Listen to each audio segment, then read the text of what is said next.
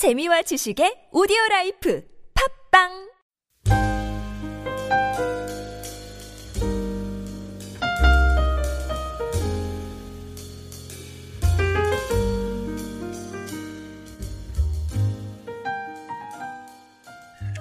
교우 여러분, 오늘까지 저희들이 어, 스가랴서를 다 마치게 되었습니다.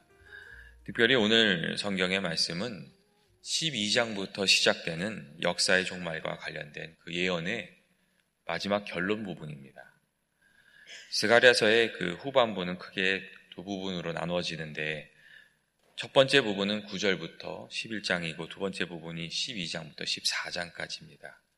이 두 부분은 모두 마사라는 단어로 시작이 되는데 이 마사란 단어는 하나님의 예언, 신탁, 선언 같은 의미를 가지고 있는 말입니다. 이 마사란 단어는 두 가지를 의미하는데 하나는 전개되는 내용이 하나님의 그 전언이란 뜻을 가지고 있고 다른 하나는 이 내용상의 구분을 나타내주는 기능을 합니다. 다시 말하면 앞부분과 그 다음에 이어지는 이 내용이 조금 다른 내용이 될 거라는 그런 뜻을 가지고 있습니다. 실제로 스가랴서의 후반부를 구성하고 있는 이 예언의 말씀 중에서 첫 번째 9장부터 11장 부분은 이스라엘의 장래에 대한 내용 중에 또 메시아에 관련된 내용들을 다루고 있고 이 두 번째 부분인 12장부터 14장까지의 내용은 하나님의 종말적인 그 심판과 여호와의 날을 또 하나님의 최종 승리의 날에 대해서 이렇게 다루고 있습니다. 사실 구약 성경 중에 해석하기 가장 어려운 성경 중에 하나가 이 스가랴서입니다. 왜냐하면 이 스가랴 이 선지자의 예언의 내용 중에 현재와 미래가 이렇게 중첩돼 있고 현실과 환상 그리고 희망과 공포가 이렇게 서로 이렇게 많이 겹쳐져 있기 때문에 그것을 아주 정확하게 그것이 무슨 내용인지 해석하기가 굉장히 어려운 점이 있습니다. 그래서 많은 학자들도 한 문장을 가지고 세네 가지의 해석을 붙이고 있는 성경이 이 스가랴서입니다. 그래서 주의할 점은 이 예언의 말씀을 억지로 풀거나 어떤 한 시각에서 단정적으로 이해해서는 안 되고 겸손한 마음으로 이렇게 들어야 된다는 점입니다.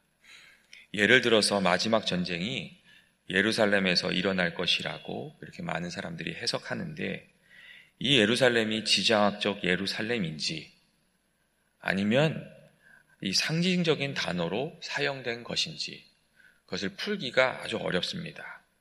그래서 너무 문자적으로 해석해도 안 되고 너무 또 영적으로 해석해도 안 되는 그런 어려, 어려운 점이 있습니다. 그래서 사실은 이 부분은 아, 마지막 날에 하나님이 정하신 곳에서 마지막 전쟁이 있구나.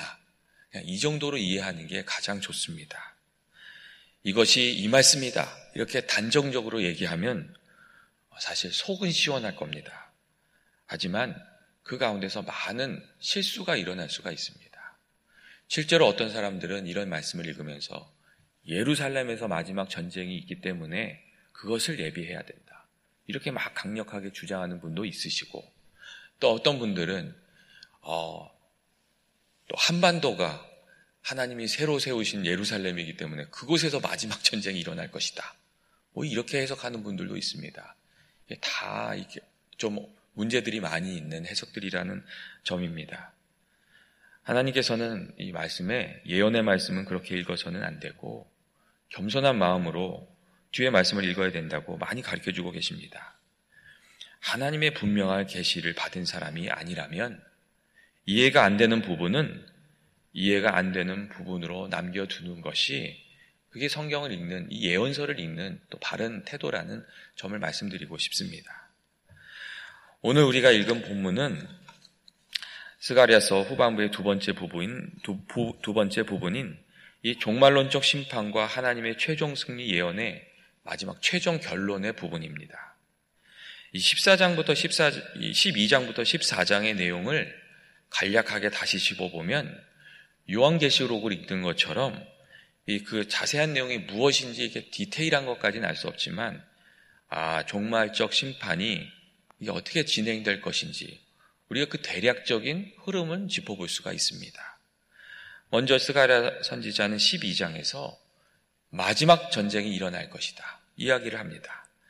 하나님께서 예루살렘에 전쟁을 일으킬 것이라고 이렇게 말씀하시고 그때에 어, 하나님이 다윗의 집과 예루살렘 주민에게 애통하는 심령, 즉 회개의 심령을 주셔서 그 마음을 준비시킬 것이다. 이런 말씀을 하십니다. 그리고 12장에 이어서 13장에서는 죄와 더러움을 씻는 셈이 다윗의 족속과 어, 예루살렘 주민을 위해서 터져날 것이다. 이런 말씀이 있습니다. 하나님께서 회개의 영을 주시고 그다음에 정결하게 하시는 일을 먼저 하실 것이다. 이런 이야기를 합니다. 특별히 이 시기에 연단의 시기가 오는데 불과 같이 던, 불 가운데 던져 은같이 연단하고 금같이 시험하는 시기가 올 것이다. 하는 말씀이 있습니다. 그러니까 신약에도 그런 말씀이 있잖아요. 양과 염소를 구분하고 알곡과 쭉정이를 구분하는 그런 시련의 시기가 이 땅에 있을 것이다 하는 예언을 합니다. 그리고 마지막으로 14장입니다. 14장에서 이 최후의 심판의 날을 여호와의 날이란 단어로 예언하고 있습니다.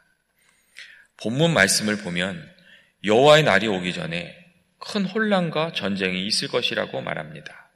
그리고 이 과정을 통해서 첫 번째로 믿는 자들에게는 하나님의 약속이 성취되는 계기가 될 것이고 믿지 않는 이들에게는 하나님의 심판이 이루어지는 계기가 될 것이다. 그렇게 정리하고 있습니다. 특별히 오늘 우리가 읽은 성경의 말씀은 이 두 번째 부분입니다. 바로 믿지 아니하는 자들에게 내리는 하나님의 심판에 대해서 이렇게 말씀하고 있습니다.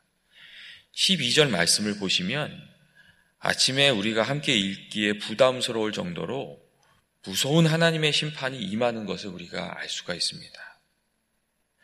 또한 13절 말씀을 보면 하나님께서 하나님을 대적하는 이들을 혼란하게 만드셔서 그들 가운데 싸움과 분쟁이 있을 것이다. 이렇게 예언하고 있습니다. 서로 치고 싸우며 혼란이 있을 것이란 이야기가 있습니다. 말씀에 이렇게 돼 있는데 그날에 여호와께서 그들을 크게 요란하게 하시리니 피차 손을 잡으며 또 피차 손을 들어 칠 것이라고 말합니다.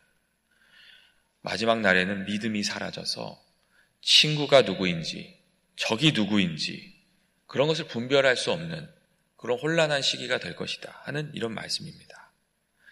하지만 하나님의 이 심판의 메시지 속에 완전히 심판과 어둠만 있는 것은 아닙니다. 16절 말씀을 보시면 예루살렘을 치러 왔던 이방 나라들 중에 남은 자들이 있다 하는 이야기를 합니다. 하나님을 대적했던 사람들 중에도 회개하는 자들, 또 하나님께 돌아오는 자들, 이런 자들이 있다고 이야기합니다. 예루살렘을 치러 왔던 이방 나라들 중에 남은 자들이 있어서 해마다 올라와서 그 왕 망군의 여호와께 경배하며 하나님이 명하신 초막절을 지킬 것이다 하는 말씀이 있습니다. 이 말씀은 하나님의 심판 가운데도 자신의 허물과 그 죄를 깨닫고 또 하나님의 뜻을 깨닫고 회개하며 하나님께 돌아와서 하나 엎드리면 하나님께서 그들을 용서하시고 주의 백성으로 받아주실 것이라는 그런 말씀입니다. 하나님의 심판이 악인의 멸망에만 그 목적이 있는 것이 아니라 회개로 이끌기 위한 하나님의 선택이기도 하다는 것을 우리가 엿볼 수가 있습니다. 하나님께 왜, 하나님께서 왜 매를 들어서 치시지 않는 것인가? 우리는 그렇게 많이 질문을 합니다. 그런데 성경은 하나님께서 매를 들어서 치시는 날이 온다. 이렇게 얘기하고 있습니다. 또 어떤 사람들은 하나님께서 왜 매를 들어서 치시는가? 이런 질문을 합니다. 그런데 성경은 그에 대해서 회개하지 않는 심령을 회개이기로 이끌기 위해서 하나님이 그렇게 하신다고 말씀해 주고 있습니다. 우리는 악인이 멸망해야 한다고만 생각하는데 성경은 그렇지 않습니다. 하나님께서 인간의 연약함을 아시기 때문에 회개하는 이들에게 또한 회복의 기회를 허용하신다고 이야기해 주고 있습니다. 거기에 하나님의 은혜가 있습니다. 마지막으로 오늘 성경의 말씀은 여호와의 날에 마지막 날에 악은 제하여 지고 하나님께서 온전히 영광을 받으실 것이라고 이렇게 말씀해 주고 있습니다. 20절 말씀을 보면 그날에는 말방울에까지 여호와께 성결이라고 기록될 것이다. 이렇게 말하고 있습니다. 사실 이 여호와께 성결이라는 단어는 그 제사장의 제사장이 의복 중에서 그가 쓰는 그 관에 기록하는 구절이었습니다. 그런데 오늘 말씀을 보면 이 여호와께 성결이란 구절이 이제는 말방울까지 기록될 것이다. 이렇게 돼 있습니다. 이 말씀은 하나님께서 다스리는 온 나라에 거룩함과 또 하나님을 경외함이 있을 것이다. 그날에는 그것이 이루어질 것이다 하는 말씀입니다. 21절에 있는 구절도 이러한 점들을 이렇게 반영하는 말씀이 있습니다.